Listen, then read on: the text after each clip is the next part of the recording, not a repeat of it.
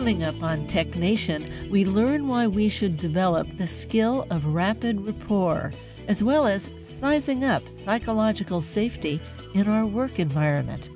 Dr. Gabriella Kellerman joins me to talk about Tomorrow Mind, thriving at work with resilience, creativity, and connection, now and in an uncertain future. Then, what is AI doing in biotech? We learn one company's approach to drug discovery. Yes, you can understand it. It's not a black box, and humans just can't do the same thing. BioXcel already has one approved drug and is working on more. All this coming up on this week's Tech Nation.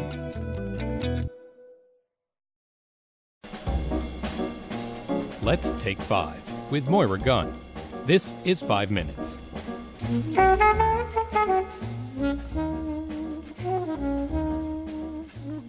In 2012, I interviewed National Medal of Technology winner Ray Kurzweil about his book, How to Create a Mind The Secret of Human Thought Revealed. In it, he writes, the story of human intelligence starts with a universe that is capable of encoding information. We have a world based on information, and he's not talking about the digital kind there's a lot of debate as to how we ended up in the universe that can encode information. Uh, some people use the anthropic principle that if it wasn't the case, we wouldn't be here and wouldn't be talking about it. But th- that allowed evolution, and evolution has evolved more and more complex creatures that eventually evolved a nervous system. And those nervous systems ultimately evolved a neocortex, which is capable of thinking in hierarchies to reflect the natural hierarchy of the world. This first emerged in mammals. It was the size of a postage stamp and as thin as a postage stamp, and little rodents. Uh, not very noticeable, but it allowed these animals to actually learn new skills that were complicated and hierarchical uh, without having to go through thousands of years of biological evolution to change their behavior. But then, 65 million years ago, there was this cataclysmic event called the Cretaceous extinction event, and we can see archaeological evidence of that everywhere in the world. Something happened very dramatic to change the environment very quickly. And uh, animals, non mammalian species that did not have a neocortex, died out. Many of them did. Uh, and that's when mammals took over their this ecological niche. And to anthropomorphize biological evolution said, hey, this neocortex is pretty useful, and they start growing it uh, as mammals got more complex. And by primates, it was no longer flat; it was very convoluted. If you you know know what the brain of a primate looks like, it has many ridges and convolutions to increase its surface area. It's still a very thin structure. If you were to stretch out a human neocortex, it'd be about the size of size of a table napkin and just as thin. But because of its all of these curvatures and convolutions, it's about eighty percent of the brain. And it's where we do our thinking, and we think in, in hierarchies. And the big innovation in, in Homo sapiens is we have this big forehead we could squeeze in more neocortex. And that was the enabling factor to that permitted the development of language, art and science and music. Uh, no other invention, technology, no other species does that. Other primates began to do a little bit of it. They have some primitive language and tool making skills, but only humans can really build this this fantastic hierarchy. And now we're actually using that scientific ability to understand the best example of human intelligence, which is the human brain. And it's really only in the last couple of years that we can see inside a human brain with enough precision to see what's going on. And we can see our brain create our thoughts. We can see our thoughts create our brain. That's key to how the neocortex works. The connections between these different pattern recognition modules, which is part of my thesis, uh, that represents the hierarchy of our concepts, uh, we create ourselves from the moment we're born and even before that, we're laying down these this conceptual hierarchy from very primitive recognitions like the crossbar and a capital A or the edge of an object up to things like she's pretty, know, that was ironic. They're actually done by the same recognizers, except that those high level recognizers exist at the top of this conceptual hierarchy. And the hierarchy is created by actual wiring of actual dendrites and, and axons between these different modules. Uh, I estimate we have about 300 million pattern recognizers. They each have about 100 neurons. So the basic unit is not a neuron, it's a, it's a module of about 100 neurons that can recognize a pattern and that can build these connections to other modules. You've been listening to a 2012 TechNation interview with Ray Kurzweil, the author of How to Create a Mind The Secret of Human Thought Revealed. Today, Ray Kurzweil is the chief futurist at Google. I'm Moira Gunn. This is Five Minutes. Five Minutes is produced at the studios of KQED FM in San Francisco. Five Minutes is a production of Tech Nation Media. I'm Paul Lancourt.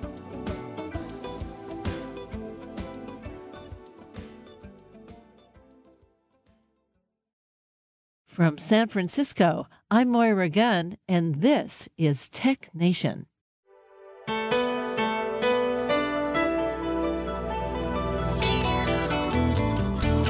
Today on Tech Nation, what science tells us about humans in our changing workplace.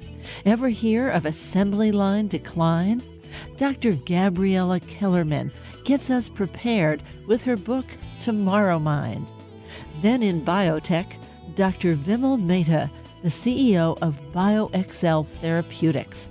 Their AI reads all, is it 50 million scientific articles available? and it scans them for remote yet interconnected information leading to good drug candidates. Their first, for agitation in bipolar 1 and 2 and schizophrenia, is already approved. TechNation is underwritten in part by MindK, a global software development force in a world where every business can be global. On the web at mindk.com. And now, Dr. Kellerman. Well, Dr. Kellerman, welcome to Tech Nation. Oh, thanks so much. Great to be here with you. Now, since again and again I keep encountering that your mindset is key to many things in your life, the title of your book got my attention right away. Tomorrow Mind. What is Tomorrow Mind? So, Tomorrow Mind is the set of psychological skills that we need to thrive in this very unusual world of work that we all find ourselves in. And we outline in the book five different components to it, summarized by the acronym PRISM. So, prospection, resilience, innovation, social support, and mattering. Well, we'll be getting down into uh, many of those. But I kept thinking to myself, we spend the great bulk of our lives working. And so many of us don't have an insight into our attitudes toward work or how it affects our lives. Many of these attitudes we just absorbed from our families. We haven't been thinking about it. But very interesting here. Not only are you reporting on other people's science, you and your co author, Professor Seligman, teamed up and did your own science. What did you two do? So the research involves um, original uh, data collection through BetterUp Labs, which is the research arm of BetterUp that um, the CEO of BetterUp, Alexi, asked me to start in 2017. Um, and we've partnered with academic institutions around the world to do the research. We've also done a fair amount of the research in house. We're looking at data around uh, how what are employees focused on in terms of their development and their growth. What are the challenges that they're navigating? What is the broader context of organizational performance and culture that this is happening within? And then there are also specific experimental programs in those areas where the science of interventions is a lot thinner. For example, creativity. Uh, we have done intervention experiments to look at what helps people become more creative because there's actually very little of that kind of science out there for creativity in particular whereas there's more of it fortunately in areas like resilience now how do you how do you test that? Do you interview people one on one do they take questionnaires? I mean I, it's not clear to me how you would do that. Um, all of the above. So it's this is uh, summarizing a huge body of research that includes smaller intervention studies where we would recruit full-time working professionals, put them in experimental conditions and observe their behavior you know, as part of a research program. Some of the data we've been collecting as part of the coaching that we do with BetterUp. So BetterUp has hundreds of thousands of people going through coaching and um, some of that data in an anonymized, aggregated uh, format is available to researchers to really understand what's happening at work and where we need help. There's survey based research. There's also research where, you know, our, our collaborators might be working with a particular data set or study population. And so we would explore all of those opportunities and figure out the best way to answer the question of interest. Now, with respect to resilience, and, remember, each of the things we'll be talking about here can be developed. So it's not like a, oh, that leaves me out. No, correct. develop these things. Uh, yeah, you can develop this. And um, so it's emotional regulation, self efficacy, cognitive agility, optimism, and self compassion. Now let's get there. Let's t- talk about each of those. Sure. And this data came from looking at individual professionals across all industries when they were able to achieve resilient outcomes in the face of challenge. What were the biggest drivers of that and uh, across thousands of people? And we came up with those five as the five biggest drivers. All of them can be developed we all have strengths within those five, and we all have areas of opportunity. And part of the project of developing greater resilience is understanding where am I already actually pretty strong? That's something I'm going to lean into. I'm going to consciously tap when I need it. And where are the areas where I can build up some skill because that's going to help me shore up my resilience for the long haul. So emotional regulation to start off, it's pretty much uh, the the fundamental skill set for all kinds of therapy and coaching. Some people would say it's the essence of coaching is helping us gain better awareness of our emotions, helping us distance our emotions from the actions that follow, so that the behaviors we're putting out into the world are in keeping with a more centered, more holistic reflection of our, our values, the choices we would like to make rather than coming from a really reactive place. Any methods around kind of cognitive behavioral therapy, any of those schools of thought, they all come down to how do we distance ourselves from our emotions, understand what wisdom they have to offer, and then reappraise to decide what actions do we want to take now in light of a uh, a more centered evaluation of the of the situation around us. Um, the second one is self efficacy. Self efficacy is our confidence that we can do something uh, effectively. We can conquer a challenge. And interestingly, it is something that can be developed in a specific realm and then will generalize to other realms. So I might be able to develop a greater sense of mastery as a presenter at work and just seeing myself gradually build that skill and arrive at the goals that I set for myself will help me build confidence that I can take on other challenges and be successful being resilient, we need to go into these situations with a, a degree of self belief that we can come out on the other side. Fortunately, self efficacy is something that can be really well developed. Great managers can help their teams develop this. Um, and it's a core part of what coaches are there to help people do is define small enough chunks of work that they'll be successful at each of those chunks and then build up that sense of mastery. Cognitive agility is the third, and that's our ability to alternate between opportunistic high level scoping of the environment and very focused effort. So think of it as the switching back and forth between the forest and the trees. And when we are facing a great challenge, we need to be able to be opportunistic, thinking about what are the things I should pay attention to here before I get locked into a response. Um, in particular, there's ways of getting locked into a negative response, which has to do with how we might catastrophize about an outcome and then kind of organize our life activities around a negative outcome versus taking the time to be open to all the possibilities before we choose that response. Self compassion is really about applying the toolbook of compassion that we have available to support others when they're going through something challenging and applying that to ourselves. And optimism is the last one. It has an extremely robust connection with resilience. Optimism is about how do you see a positive path forward even in the face of unescapably difficult situations. It's not just about the ability to maintain kind of an upbeat attitude. Optimism actually motivates us to keep trying and keep going and keep working. When we're pessimistic, we're less likely to keep trying. So it's really about the fuel for the work to be done. Well, I kept thinking about adapting to change. Change we can't control, we didn't ask for, was thrust upon us. We all felt this in the global pandemic. It wasn't that my job was in question or my organization was was uh, having to change. We all felt it across the board.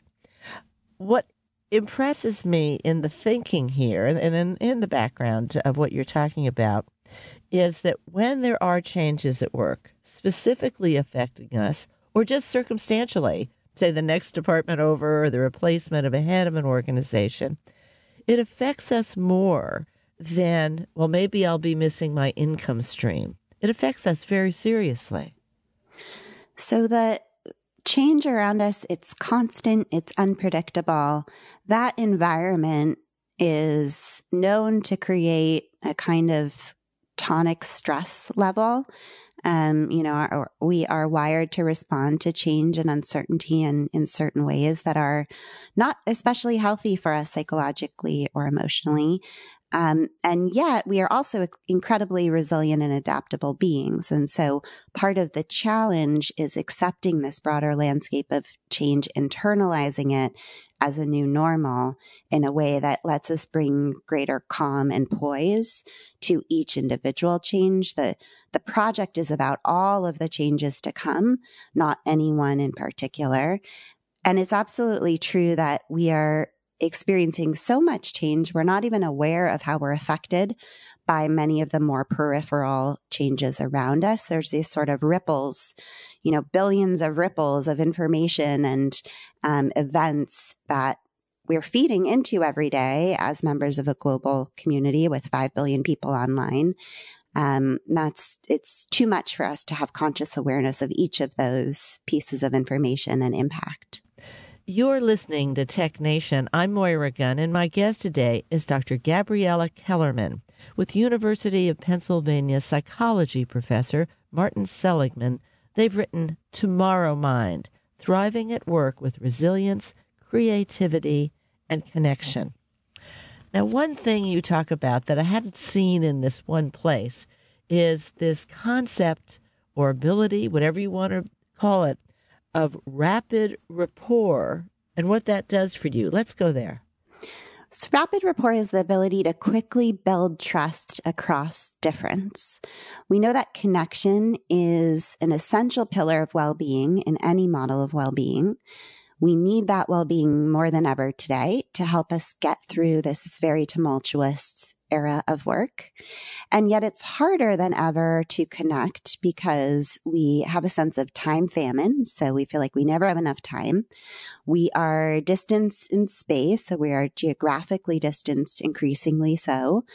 And we're all different. You know, we used to work in tribes of 50 or 100 people where we knew everyone. We all were kind of from the same gene pool. And now we're at work working with people who are effectively strangers. They not only look different and sound different, they work in different functions. They are coming from different cultures all of these dimensions of difference we need to somehow navigate to get to the connection we need for our well being. On the business side of it, organizations need us to be connected to get collaborate effective collaboration, which is where innovation happens today in large corporations. They also need us to be able to connect quickly with our customers. It's not a world of customer satisfaction. It's not even a world of customer experience. It's customer delight is the place that we're at. And part of that goes back to this whole puzzle of we crave more connection. You know, we're, we're used to working with chatbots and automated tools for everything where we don't need a human. But when we do need a human, we have pretty high expectations as consumers. So the puzzle is if you don't have a lot of time, you're separated in space, you're working with strangers, how do you overcome that to achieve the connection we need as individuals and professionals? Rapid Rapport is a set of tools that we've developed to help people overcome each of these barriers in order to get there. Give us some examples. What do you do? We have to have rapid rapport, or we great. wouldn't have a uh, an interview here. Tell us about that. It's a great point. So, for each of the barriers, we give tools to overcome them. So I'll give you examples on the first barrier of time, this idea of time famine. We know that when we feel like we're in a hurry, we are less likely to connect to people. We're less likely to be kind to them. It can feed all kinds of antisocial behaviors. And so there's two ways to overcome that. The first is to use kind acts to shift us into a space of time abundance. So there's a whole body of work, in particular, one lovely study by a trio of professors out of Harvard, Yale, and Wharton called Giving Time Gives Us Time. And what they looked at is for people who are constantly have this sense of I'm, in a hurry, if they give you back time in your day and tell you to use it in one of four different ways, which of those is going to most help you? So the ways included things like doing nothing, doing something for yourself. And one of the ways was to help others. And when they looked at how all of these conditions changed people's sense of, do I have enough time in the day? When they use that extra time to help other people, it actually opened up for them a sense of I have greater time in my day in general. So we can relieve the the very problem, which is this time famine mindset, by doing the thing that we think we don't have time for, which is giving that time to others. When you do those kind acts and you feel that sense of time abundance, it's important to stop and notice it and let yourself lean into that sense of, oh, everything's okay. I can get that done tomorrow. Like this connection is, feels very meaningful and wholesome to me. Really to savor it and let that time abundance sink in. The second tool that we give in uh, conquering the barrier of time is there's a lot of psychoeducation to be done around how much time do we actually need to achieve connection with people. If you think about the profession where connection is most important and the professional is most challenged for time, it's probably medicine doctors, nurses, caregivers, the connection they need to form is actually really important to patient outcomes. But our system has them seeing 13, 14, 17 patients a day. Um, how are they supposed to do that? And so a lot of studies have looked at just how long does it take to achieve rapport between a patient and a doctor or a nurse or a healthcare professional. And they found that Lots of studies have shown that increments of less than a minute are highly effective, and even increments of 10 seconds add up over time. So every increment of 10 seconds of kind words, reassuring words, builds connection, lower patient anxiety, builds rapport, yields better patient outcomes. So the takeaway is that it doesn't have to be about some massive investment of time. It can be the ending 45 seconds of your meeting that you consciously devote to gratitude, to recognition of the other, to kind words about someone's family or life circumstance those things really matter. And we don't need to set the bar artificially high, given we have such great data around smaller increments of time. Now, I have to laugh when I read this, not at it, but about it, because people say, oh, well, it's a job, it's work. What do you expect? You know, but the truth is, is that you're saying, look at this job has to be meaningful to you for you to really be happy, if you will. And frankly, you know, when you're interviewing for the job, nobody is saying to you, and do you think this job will be meaningful to you? And if you're in a job and you're like, how am I supposed to make this meaningful to me? Let's talk about the importance of meaningful and what can be meaningful in a number of circumstances. Yeah, a couple of pieces of it that are worth breaking down. I think most fundamentally, there's the concept of mattering, which we think of as kind of a subset of meaning. It's difficult sometimes to answer the question, is my work meaningful? It's a little easier to answer the question, does my work matter? And we do feel like everyone should believe and know that their work matters. Otherwise, it's really demotivating. They're probably company probably doesn't need them to do it anyway, right? We're we're talking about people who are employed to produce value in some fashion or another. Um, they should understand that. Their company should help them understand that, in particular their managers. A lack of mattering is a symptom of poor psychological well being. If we don't believe that we matter, we're not going to be in a good place either at work or at home. Now, whether we find work meaningful is a, slightly different question. And we do believe that in this day and age, more and more people expect to find meaning from their work. And we don't say that as a normative statement, more as a descriptive statement.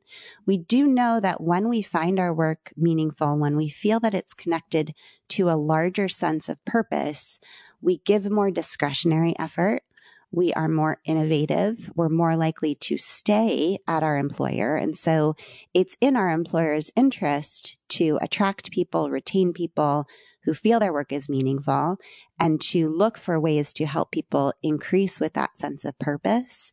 Because again, it will get to better organizational outcomes.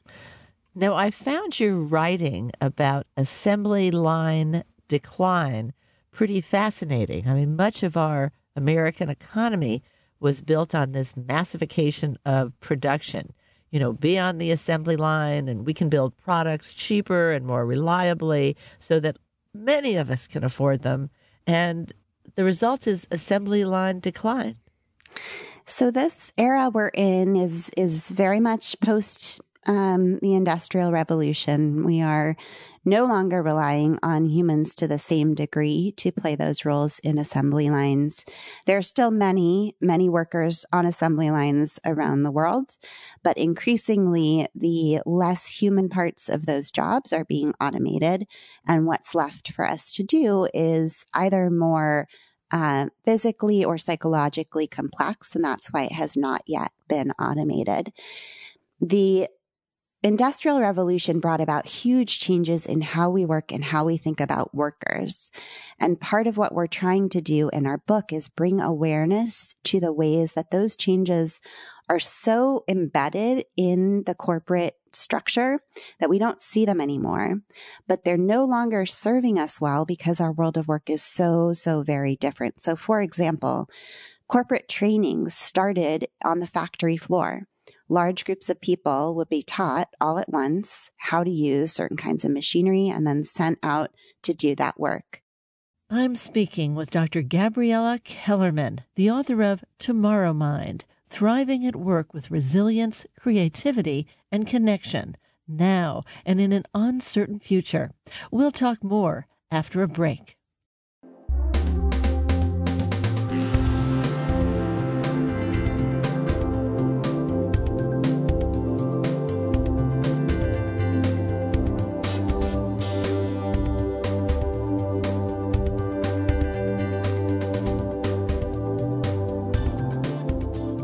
Podcasts of the entire TechNation program and standalone biotech segments are available through your favorite podcaster.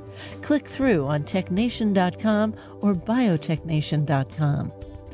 In the second half of our show, we learn how AI is used in drug discovery and how one company has used it to develop drugs for agitation in bipolar 1 and 2 and schizophrenia as well as a rare form of prostate cancer. Stay with us.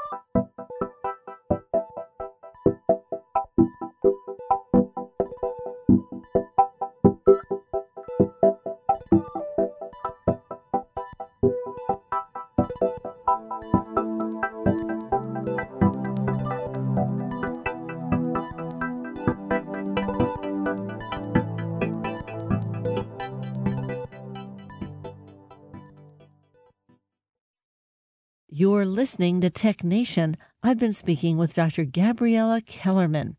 Her book is Tomorrow Mind Thriving at Work with Resilience, Creativity, and Connection, now and in an uncertain future.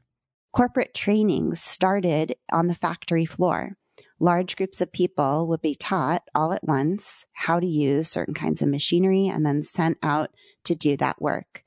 And we still today see that most training of employees, it's uh, one time, large groups. It's a one size fits all approach. It's not designed around what we actually understand about how we learn. It's also not optimized for a world of work where the requirements of the job are changing every day.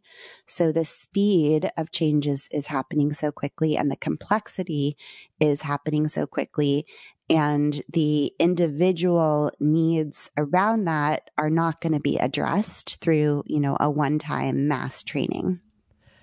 Now, the flip of this is well, let's be innovative, let's be creative, both within really innovative companies like biotech or tech, uh, but even in a manufacturing company, you know, it calls for creativity to improve processes, not just to make them faster, but to engage people so they feel like they matter. Um, and so I'm always shocked when people say to me, you know, I'm just not creative. I'm just not creative. I don't know. I, don't, I never know what to say to them. And I, I liked very much your analysis that there are four types of creativity meaning you may be very good at one of these and not so good at the next one over. So let's go there. Great. Yeah, we, we believe that we are all creatives. We all have native creative abilities. Some of us have greater self awareness and self efficacy around that than others, but it's there for all of us and we're embodying and living with that creativity every day.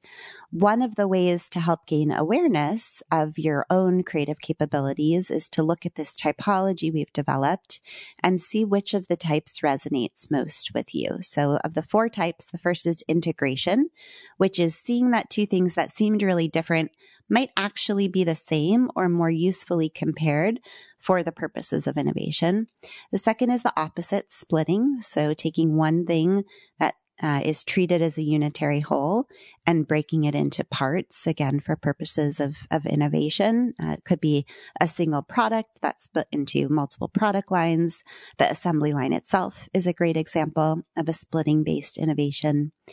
The third is figure ground reversal which is where we see that what really matters for this problem we're trying to solve is what's in the background rather than what we're focused on in the foreground.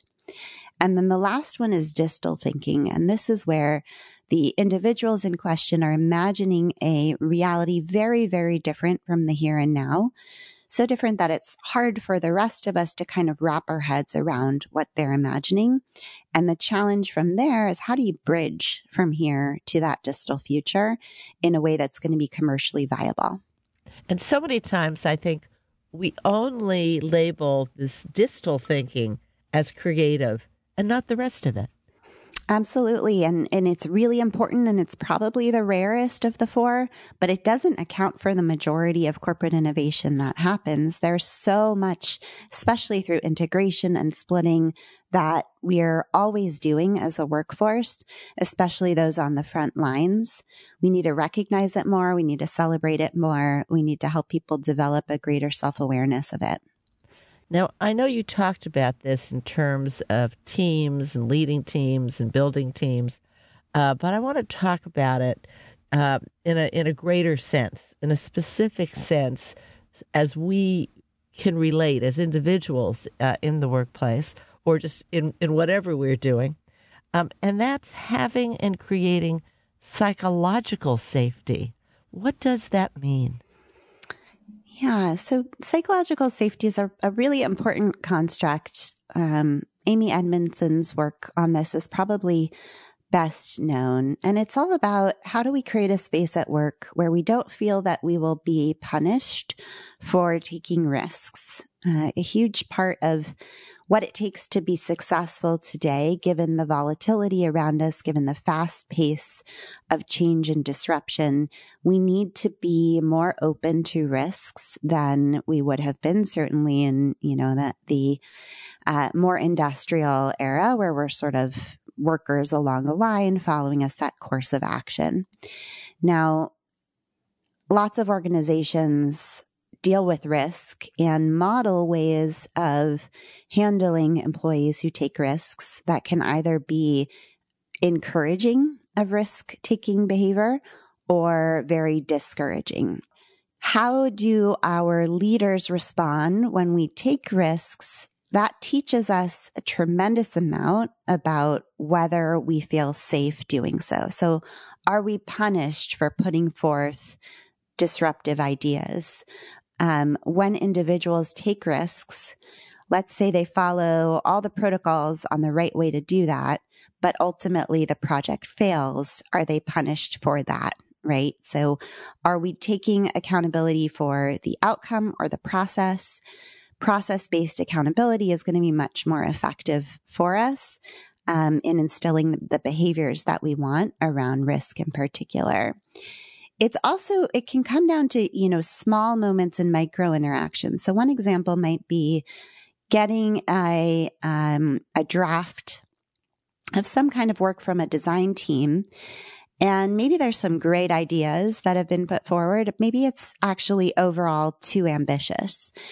And the person receiving that proposal could have a knee jerk reaction of there's no way we could accomplish this. How, what am I supposed to do with this? Right. And to then feed that reaction back to the team is going to teach the team to think smaller, not to put forward big ideas, to be very conservative in what they're advancing to whoever's commissioning the work or to their colleagues you can get to the same outcome of giving them the feedback that it's a little too ambitious in a much more productive way by talking first and foremost about what's in the proposal that is really effective, that's really interesting, that reflects new and important ways of thinking about things. And ending with the bottom line of here's the timeline, here's what we have to get done in that timeline. Help me understand from this proposal what should we prioritize so we can meet that mark, right? So be very clear about the outcome you need to get to, but don't squash the entrepreneurial and innovative spirit in the process of giving that feedback. And if there's a whole lot of negative feedback, I sure don't feel psychologically safe. Right. There needs to be a, a great balance of positive and constructive feedback. And the constructive feedback is going to work best when it's delivered in the context of a trusting relationship, which takes us back to rapid rapport. Well, believe it or not, there's a lot more in this book. we talked about a lot. Uh, but Dr. Kellerman, I do want to thank you so much for joining me. I hope you come back and see us again. Thank you so much for the conversation. My guest today is Dr. Gabriella Kellerman, co written with Martin Seligman. Their book is Tomorrow Mind, thriving at work with resilience, creativity, and connection, now and in an uncertain future. It's published by Atria Books, an imprint of Simon and Schuster. For Tech Nation, I'm Moira Gunn. We hear the term AI all the time. But what is it actually doing? Today we learn how AI was used by one company to discover a drug now approved by the FDA. The company's AI has already gone on to discover other drugs as well. Dr. Vimal Mehta is the CEO of BioXcel Therapeutics. Well, Dr. Mehta, welcome to the program. Thank you very much. Uh, I'm very happy to be here. Now, this is a very interesting interview for me because it's not just about the drug candidates, the treatments you're working on, but it's also about a, a different and advanced approach or a new approach to drug discovery, how you come to identify what would make a good drug candidate. The scientist is looking to create this intervention in the body is looking to figuring out how to deliver it, and uh, and in doing so, they They read everything they can in the literature. And along the way, they form experiments and continue to work on what might be possible. And, you know, as they learn, they evolve that. So when we look at this approach, um, the first limiting factor is the scientist's knowledge based on reading everything in the literature. Why is this a limiting factor? Uh, there are 50 million publications and there is a overload of information. It's very difficult for a scientist to digest all the information. That's where we applied artificial intelligence and machine learning approaches to make the information digestible for the scientists. Because reading one publication at a time will not get you uh, where you need to be assimilate all the information. So machine come in, they can read 50 million publication and they never get tired and scientists will get tired. So ultimately machines can really help us find insights which are not possible by just reading one publication. Well there's also an old adage in networking that says uh, it's it's not just who you know it's who who you know knows. And a scientist reading a publication takes that information and just adds it on to himself but there's a there's a deeper aspect to what artificial intelligence can learn. Artificial intelligence, in an unbiased ma- uh, manner, creates a knowledge graph or a, as you said, network of information which no scientist can do. So it can bring all the information that may exist in one part of the world or the other part of the world and bring it together and create some unique insights, which are network maps so you can look at first degree connection, which a scientist can identify by reading a book. But second, third degree connections are very difficult to assimilate because information is so complex. So that's where the artificial intelligence platform, machine learning techniques helps us sort out and bring the efficiency that we need to enhance our drug discovery and development process. So it's not just who you know, it's who who you know knows and who they know and it knows. and so it's a much deeper understanding than just the paper at hand or what they're looking for at hand. So uh, that that kind of brings together. It's like, ooh, it, it, it enables you to know far more. Now you're not just looking for the information. Uh, you are also looking for those same capabilities among already approved drugs. Why is that? The reason we are trying to take advantage of the existing knowledge because there is a hundreds of years of knowledge available about the disease. There are so many molecules that either make it to the market and never their full biology has been understood or it has been exploited or leveraged. And there are molecules which fail after phase two and they get stuck in phase two and phase three. So we go with the unbiased approach. We try to see that what is the underlying disease drivers? Do we understand them? What are the ca- causal drivers for the disease? If we understand then we try to relate that to the drugs and their underlying biology and the mechanism what exists and then try to correlate and see can we find a novel way of treating that uh, patient population? And uh, that's exactly the underlying foundation for our drug candidates at BioXcel Therapeutics. Well, this was certainly the example of your first drug, IGALMI, and let me spell it for for listeners. It's I G A L M I, IGALMI, which was approved last spring, and it's a drug to treat agitation associated with schizophrenia and bipolar 1 and 2 this was a drug that had been approved originally for a different medical condition. What was it originally approved for? It was originally approved as a sedative anesthetic given in a surgical unit. Now, obviously, if you're trying to settle down agitation in someone, you say, well, let's just pull the IV out. That's not going to happen. You had to develop a new delivery method. What did you do? So we converted this drug into a sublingual thin film because you want some sort of a treatment that is patient centric and friendly for the patient. They don't feel threatened. If you go at a patient with a needle, they can feel threatened and they can hurt you also if you're trying to go uh, uh, uh, to them with a needle.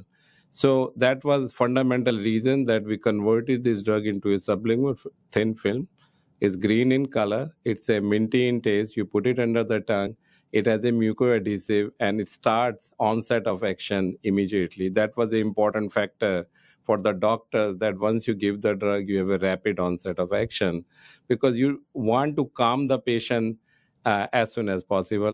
We are doing micro dosing uh, because that's what we realize that's what is needed to calm the patient. So, um, film, we believe, was the ideal uh, uh, treatment delivery option for these patients, and we are seeing that in the real market since we have launched IGALMI in the marketplace. And if you took a pill, if you got the person to take a pill, they're pretty agitated at this point, it would take a long time to get into their system. Uh, it will because it will go through the stomach. And uh, our drug that we are using on IGALMI it has some sort of a metabolism, so it won't get to the blood level to, uh, we need within a short amount of time. So that's part of the re- reason we did the sublingual delivery, so that drug can reach to the blood levels and it can start treating the patient. There's another problem to that. If you give pill, sometimes these patients cheek it, they and then when the doctor leave, they spit it out. So with the film, with the mucoadhesive, they can do that. A drug candidate that was original right from the lab bench, never previously used, would take 12 to 15 years to become approved. This was already approved. What territory did you not have to revisit because it was already approved? Uh, first is that we knew so much about the drug, the fundamental properties of the drug, because it has been in humans for over 20 years. In 10 million patients, there are 10,000 publications already. So that gives us a very good base.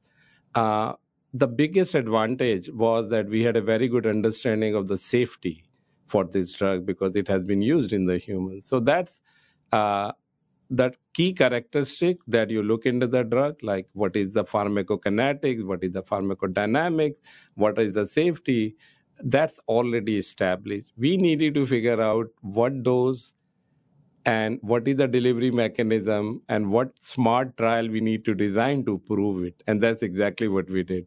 That's part of the reason we were able to go from our IND all the way to the approval within a 3.5 year rather than taking the uh, 12 to 15 year cycle and there has been no innovation in this area. So it's a highly innovative drug from those perspectives. So, for those of you listening who are outside the drug development field, IND is investigational new drug. That means you tell the FDA, this is what we want to do. So that's day one in a, in a drug like this. Uh, uh, and from there to it was actually approved was just three and a half years instead of the 12 to 15.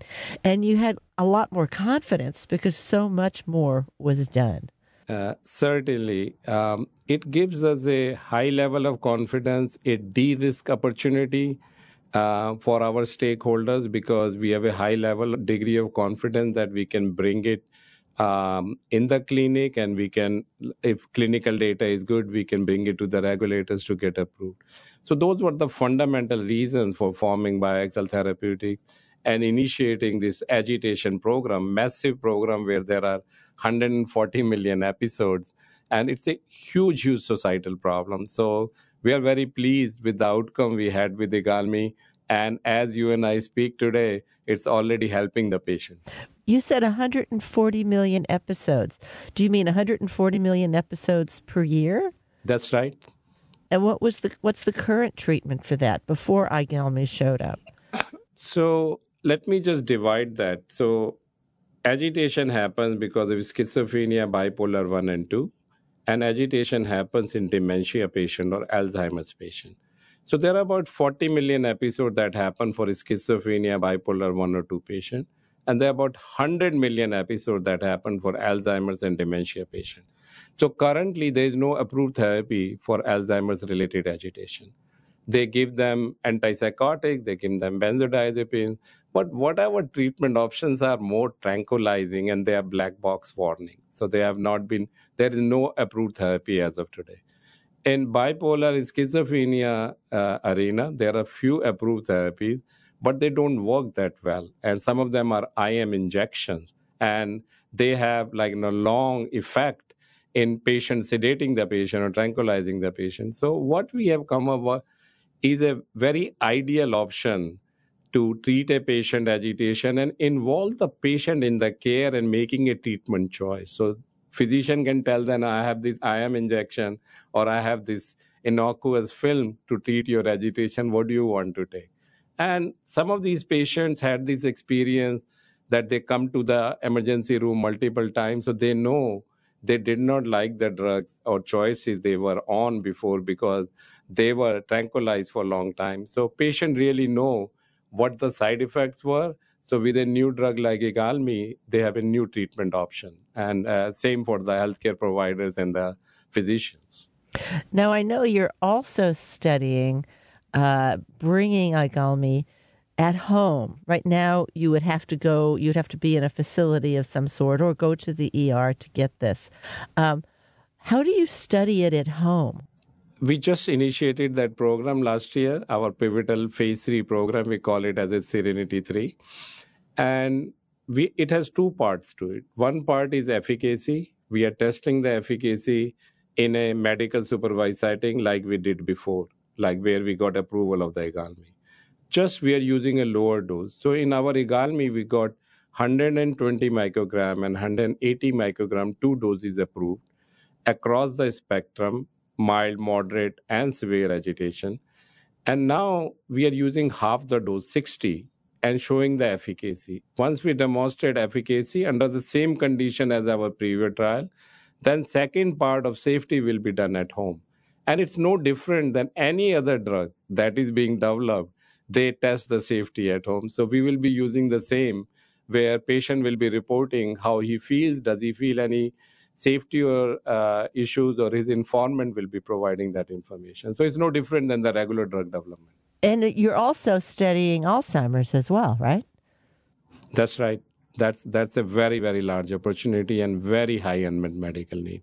So our uh, like you know parents or grandparents they end up in the assisted living facilities or nursing homes, not because of the Alzheimer's or dementia. They end up there because agitation cannot be controlled by their family member. They really don't know how to manage that. Because whenever agitation happens, they send them to the emergency room. So it's a huge unmet medical need. There's no approved therapy. And we have a breakthrough therapy designation from the FDA using our phase two data. So we are in a good place, and now we are running pivotal trials. We call them Tranquility 2 and 3 to show that we can uh, help these patients, and then if data is positive, be able to get approval from the FDA. And there are about 100 million episodes related to just Alzheimer's related agitation. Now, since AI engines will search for whatever you're asking for, I know you're also working in immuno-oncology. Uh, Keytruda, of course, is well known as a, as leading immuno-oncology drug, uh, and it works for many cancers, but it doesn't work for all cancers. Here's where you're operating, right? That's right. So we are working on tumors that are hard to treat. What I mean by that hard to treat tumors is these tumors, by definition, are also called as cold tumors, where immunotherapy doesn't work if you change the microenvironment inside the tumor and make them hot, there is a high likelihood that Keytruda will provide better benefit to the patient. So that's exactly what we are doing with our lead product that was again identified using our AI platform. We are combining with Keytruda. We are presenting a data next week at ASCO GU, full 28 patient data to show how well uh, it can help the patient. So that data will be presented by our principal investigator. And currently, Keytruda responses are really, really low, like under 5% in these rare forms of the prostate cancer. So if you can enhance the response rate into the mid 20s, like, you know, that's a big win. Uh, for uh, these patients because uh, and also if you can stabilize the disease and you can have a durable response and is your drug one that was previously approved as well? This drug had a different story. So, this drug has gone to the phase three trial in uh, um, other tumor types, and it has done multiple phase two trials. It was a biotech company. They spent uh, hundreds of millions of dollars, but it was stuck. Using AI, we identified that this drug, which was tried before the immunotherapy revolution in early 2000, where everything combination was a chemotherapy, chemotherapy and the drug, this drug didn't work. With the new information about the immunotherapy and our AI platform being uh, able to identify that that it's a innate immunity activator, and this could be a relevant candidate to combine. So we have published the mechanism. It's a completely novel mechanism for this drug. We have established the safety with Keytruda and now uh, efficacy with Keytruda. So this will give us a good path to develop how to bring this drug to the marketplace. It occurs to me that you just don't walk up to your AI engine and say, hey, we need another drug.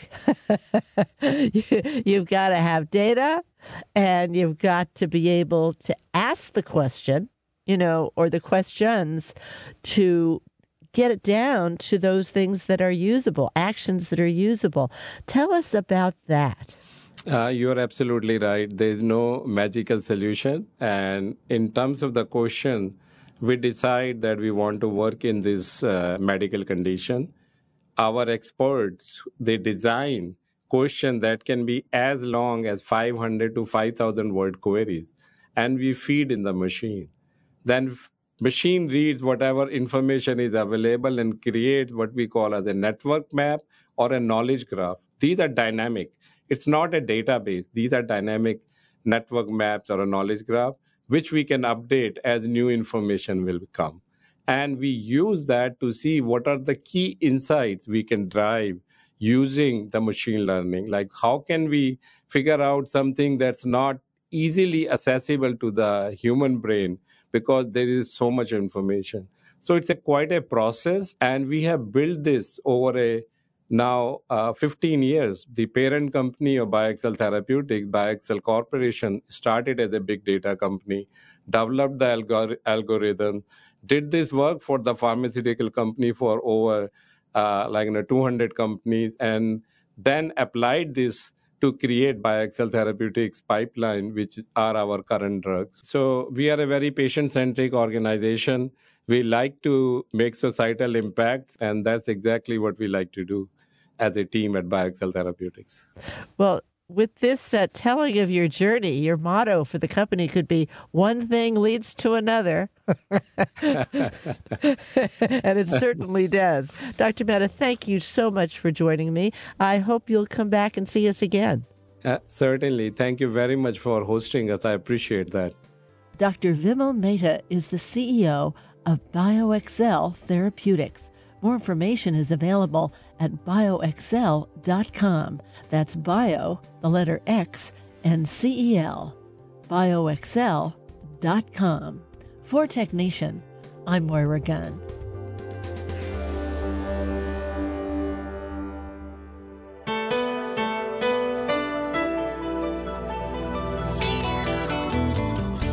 Tech Nation and its regular segment Biotech Nation are produced at the studios of KQED FM in San Francisco. Executive producer is Matt Gardner. Our theme music was composed by Ann Nachtrieb Zessiger and Robert Powell, with title creation provided by NameLab Incorporated of San Francisco. Program information and internet audio is available on the web at technation.com. TechNation and Biotech Nation are productions of TechNation Media. I'm Paul Landcore.